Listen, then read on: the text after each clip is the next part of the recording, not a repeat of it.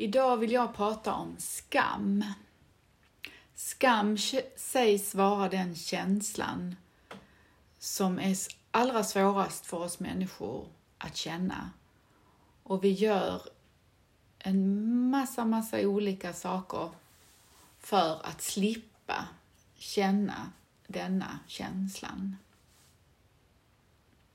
Så i ett tidigare poddavsnitt har jag pratat om fem sätt att svara an på. Och där pratar jag om fem olika stolar. Och på stol ett, då är det att jag tar emot eh, det som omvärlden erbjuder mig med att attackera och döma och göra det till den andres fel. Det är ditt fel. Och bakom den här reaktionen så kan det ligga skam. Om någon ger mig återkoppling på någonting som jag inom mig, jag vet att det här stämmer. Det här är, den här personen har faktiskt rätt i detta. Fast det är så otroligt svårt för mig att ens känna det. Det kan vara uppleva det som ett misslyckande, känna den skammen då att ja, jag har gjort fel. Jag önskar att jag hade gjort på ett annat sätt. Det är faktiskt helt rätt det där du berättar för mig nu. Så jag har inte den kapaciteten, jag har inte den förmågan att ta emot budskapet på det sättet och se guldkornet i det och jobba med det, att okej, okay, vad hände där? Hur kan jag göra det annorlunda? Vad kan jag lära mig? Hur kan jag utvecklas? Utan istället så går jag till attack. Och jag skäller och jag har en massa, massa förklaringar till att det här inte stämmer och hur kan du komma här och säga detta till mig? Eller jag gjorde så för att bla, bla, bla, bla. Och bakom detta så är det ofta skam som finns. Och också eh, ett väldigt starkt superego eller inre kritiker, hur man nu vill kalla den inre funktionen, som vi alla har. Den inre kritikern jobbar med skam. Den skammar det inre lilla barnet för att det inre lilla barnet har gjort fel. Och att se den här inre dialogen är så viktig. Att förstå hur den fungerar, hur opererar mitt superego och vad kan jag göra för att bryta den inre dialogen? Så skam är en ledtråd till att det är det här som är görningen, alltså superegot eller den inre kritikern som attackerar mig inombords. Alltså mig i detta fallet är då mitt inre lilla barn och jag står inte ut med denna inre attacken. Det är så fruktansvärt jobbigt inom mig. Jag upplever jättemycket stress, smärta, panik och skam då. Jag kan inte hålla detta utan då går jag istället till attack mot omvärlden för att avlasta mig själv, för att jag har inte kapacitet att eh, känna allt det som uppstår inom mig. Och det är då proppen går och vi far ut. Och det kan vara till exempel att du sitter på ett möte på jobbet. Du kanske är chef, ledare och eh, där sitter någon av dina medarbetare som, som eh, uppför sig på ett sätt som du inte då tycker är okej. Okay. Och eftersom att du har upplevt den här inre skamattacken så väldigt många gånger och du har inte kommit runt det så att du har löst upp denna inre dynamik som bor och lever i dig, så kanske du ger dig på den här medarbetaren på ett mycket, mycket eh, kraftfullare sätt än vad som faktiskt eh, ens är rimligt för det som utspelar sig. Med detta vill jag säga att det kanske är så att du sipprar ut denna energin mot din omvärld. Och att det har att göra med att din inre förmåga att känna det som faktiskt pågår behöver utveckla sig, behöver öka. Och du behöver få syn på hur din inre kritiker opererar och att inom dig tar du emot detta som, ditt, som ett litet barn och du står icke ut med det här och därför blir ett sätt att lätta på trycket. Det blir att skälla på någon annan, skälla på trafikanter, skälla på politiker, kanske träna jättemycket för att lösa upp spänningen i kroppen. Kanske någon form av ehm, annat beteende, dricka alkohol, eh, titta jättemycket på ehm, eh, tv-serier, lyssna på poddar i oändlighet, läsa jättemycket, alltså göra massa, massa annat för att få lite avlastning för det inre trycket. För de som har ett väldigt starkt inre tryck, um, ofta är det då den inre kritikern som härjar runt inom personen. Och det är outhärdligt, det som kan pågå. Och detta syns inte på ytan. Alltså varenda människa på den här planeten har en inre kritiker. Det finns vissa människor som har gjort sin inre MBA, alltså sin inre resa och har blivit fria från dem. Och de är väldigt få. Och sen finns det de som har fått syn på detta, jobbar med det här och förstår vad som är igång. Fast majoriteten är helt ovetande om att det är detta som pågår. Och det kan vara väldigt, väldigt hjälpsamt att också förstå att när någon annan beter sig så som jag har försökt beskriva här, att försöka se bortom deras handlingar. Jag säger inte att handlingen är okej. Okay.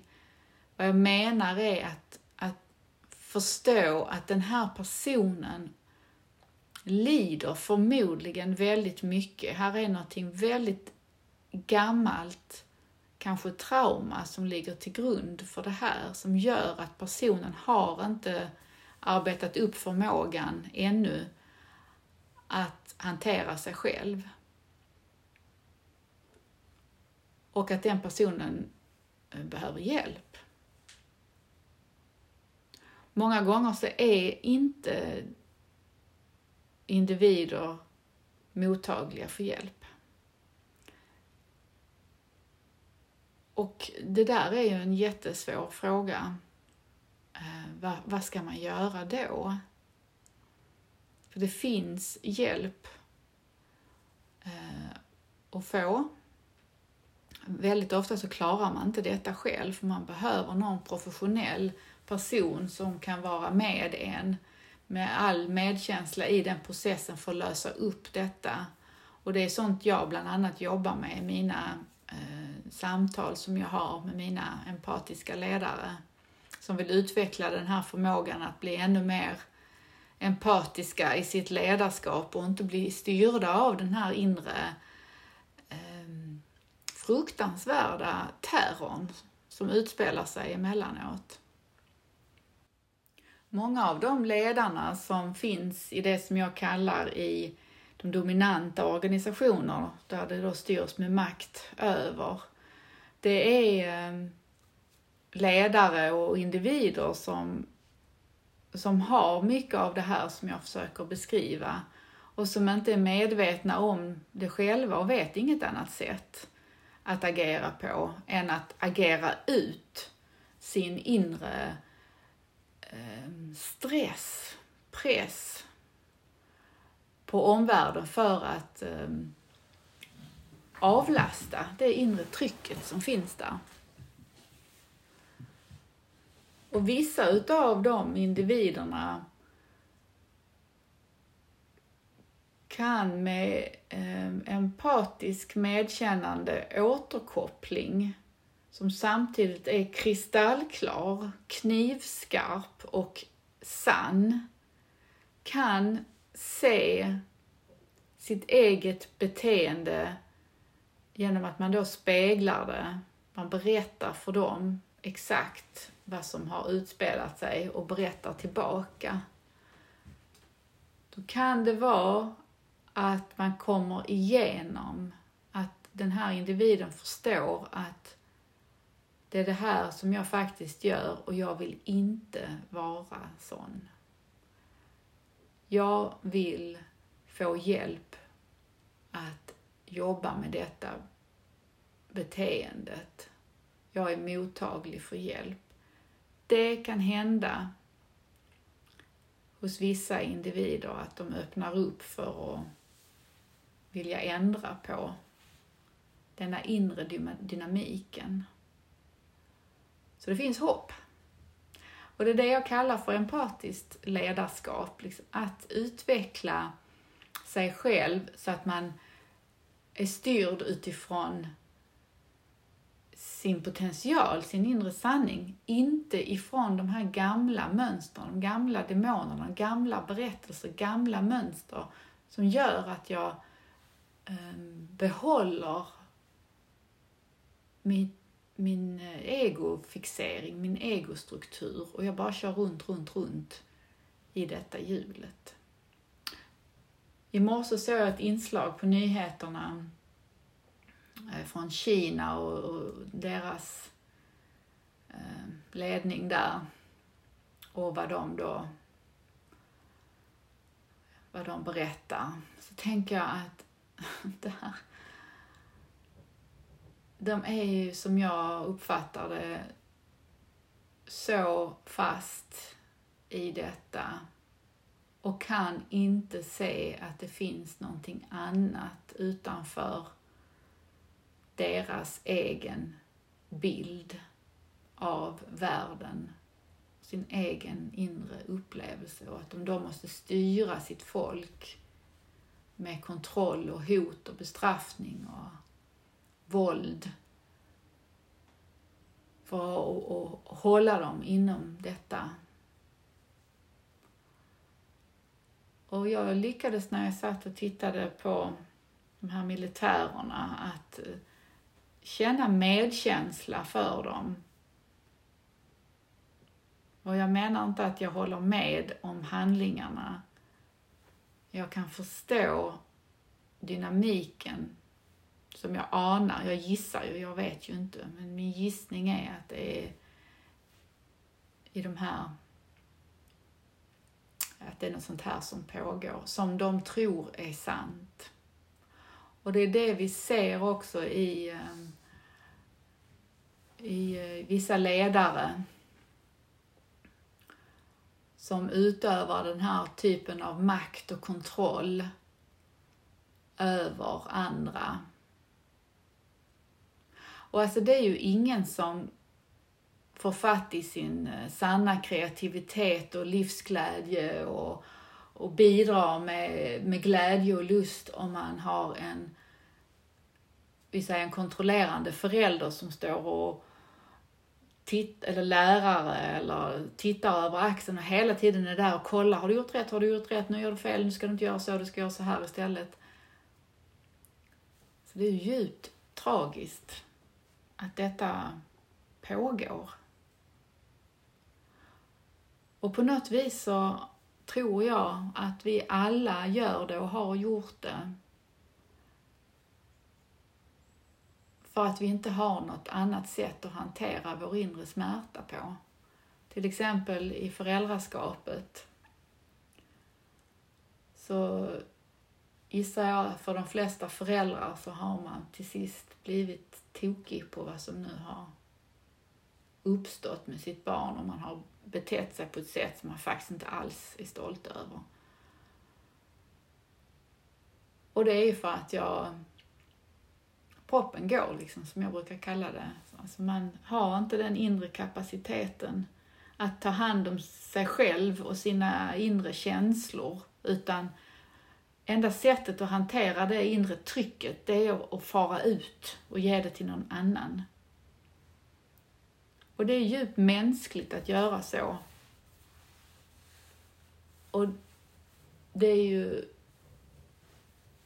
Det skapar ju så mycket svårigheter i familjer, på arbetsplatser, i världen. Så ju fler vi är som kan se att detta förekommer faktiskt i mig också. På olika volymer. Och börja förstå att jag kan göra någonting åt detta. Jag kan arbeta med det här, jag kan skaffa kunskap om vad det är som pågår och jag kan få hjälp av någon som, som har gått igenom denna processen själv. Och bara det att förstå att den här funktionen finns i oss är en stor aha. Det är väldigt många klienter som kommer till mig som de har inte en aning om att det är så här det fungerar och vill eh, vara den här empatiska ledaren som brinner för det empatiska ledarskapet och, och på olika sätt sätter fälleben för sig själv ehm, och begränsar sig själv därmed. Och det är eh, väldigt ofta den inre kritikern som är i farten, som jobbar då med skammen. Och det är skammen som gör att vi eh, vi står inte ut med oss själva inombords. Och då måste trycket lätta på något sätt. Så arbetet är att um, lära, känna, lära sig att kunna känna alla känslor oavsett vilka de är. Och känna dem fysiskt. Och då skammen är den känslan som sägs vara absolut svårast att, att känna och inte försöka göra sig av med dem. De flesta människor vill inte känna det de faktiskt känner och det är så viktigt att börja träna upp den förmågan att känna precis vad det är och möta det. Det är som att ta emot sig själv. Varje gång som du inte vill kännas vid eller försöka ändra på det du känner så överger du dig själv och du förstärker ditt beteende. Och det finns många olika sätt att jobba på eh, med att lära sig att känna. Och det är sånt som jag jobbar med med mina klienter. Och för att nämna ett sätt som hjälper till och gör skillnad i detta, det är att börja meditera. Och det sägs att man behöver minst 20 minuter för varje meditationsstund för att verkligen börja lösa upp de här inre mönstren. Och som jag brukar säga, en minut. Att börja med en minut är bättre än ingen minut. Börja med att meditera så mycket som du eh, kan just nu. Och sen är det att förstå mer rent kunskapsmässigt om den inre kritikern och superegot. Liksom, vad är det för en funktion? Jag har pratat om det i tidigare poddar och jag rekommenderar böcker om det på min eh, hemsida. Vad, vad är den inre kritikern och hur, hur jobbar den? Och lära, sig, lära känna sin egen inre kritiker, för den är unik för var och en av oss. Den har varit med oss ända sedan vi var då två, tre år gamla. Och den jobbar med skam. Det är ett otroligt effektivt eh, en, eh, det, är en metod som är otroligt effektiv för att superegot ska få sin vilja igenom. Och det är så många gör med andra. De, de skammar andra för att få sin egen vilja igenom. Så bara genom att lära sig om detta och se det hos sig själv så börjar man ju se detta hos andra. Och det gör också att jag har lättare för att avstå från att följa den här typen av beteende. För jag kan förstå att den här personen gör det för att just nu har den en attack och den jobbar med skam just nu. Och eh, jag behöver hantera detta med medkänsla och sätta ett tydligt stopp. Istället för att bli ett offer för den här energin och göra det som den personen vill att jag ska göra. Och det är inte lätt det jag pratar om nu. Eh, det krävs en hel del inre eh, arbete för att komma dit. Och det är som att träna på gym. Liksom. Man kan inte gå till gymmet eh, om man inte har tränat på gym tidigare och gå dit där första dagen och ta de tunga vikterna. Det funkar inte så. Man får arbeta upp eh, sin egen styrka och lägga på vikter efterhand så man klarar av det. Och ju mer man tränar desto mer vikter kan man lägga på. Och det är motståndet som gör att du kan lägga på mer vikter. Och det är precis likadant med inre arbete. Att välkomna de här hindren i livet och arbeta igenom dem. Lära dig någonting av det. Så ju mer timmar med inre arbete, desto större förmåga har du att hantera både din egen känslomässiga eh, liv, dina reaktioner och hur du agerar och andras. Det är det som jag kallar för att göra sin inre MBA och utveckla sitt empatiska ledarskap.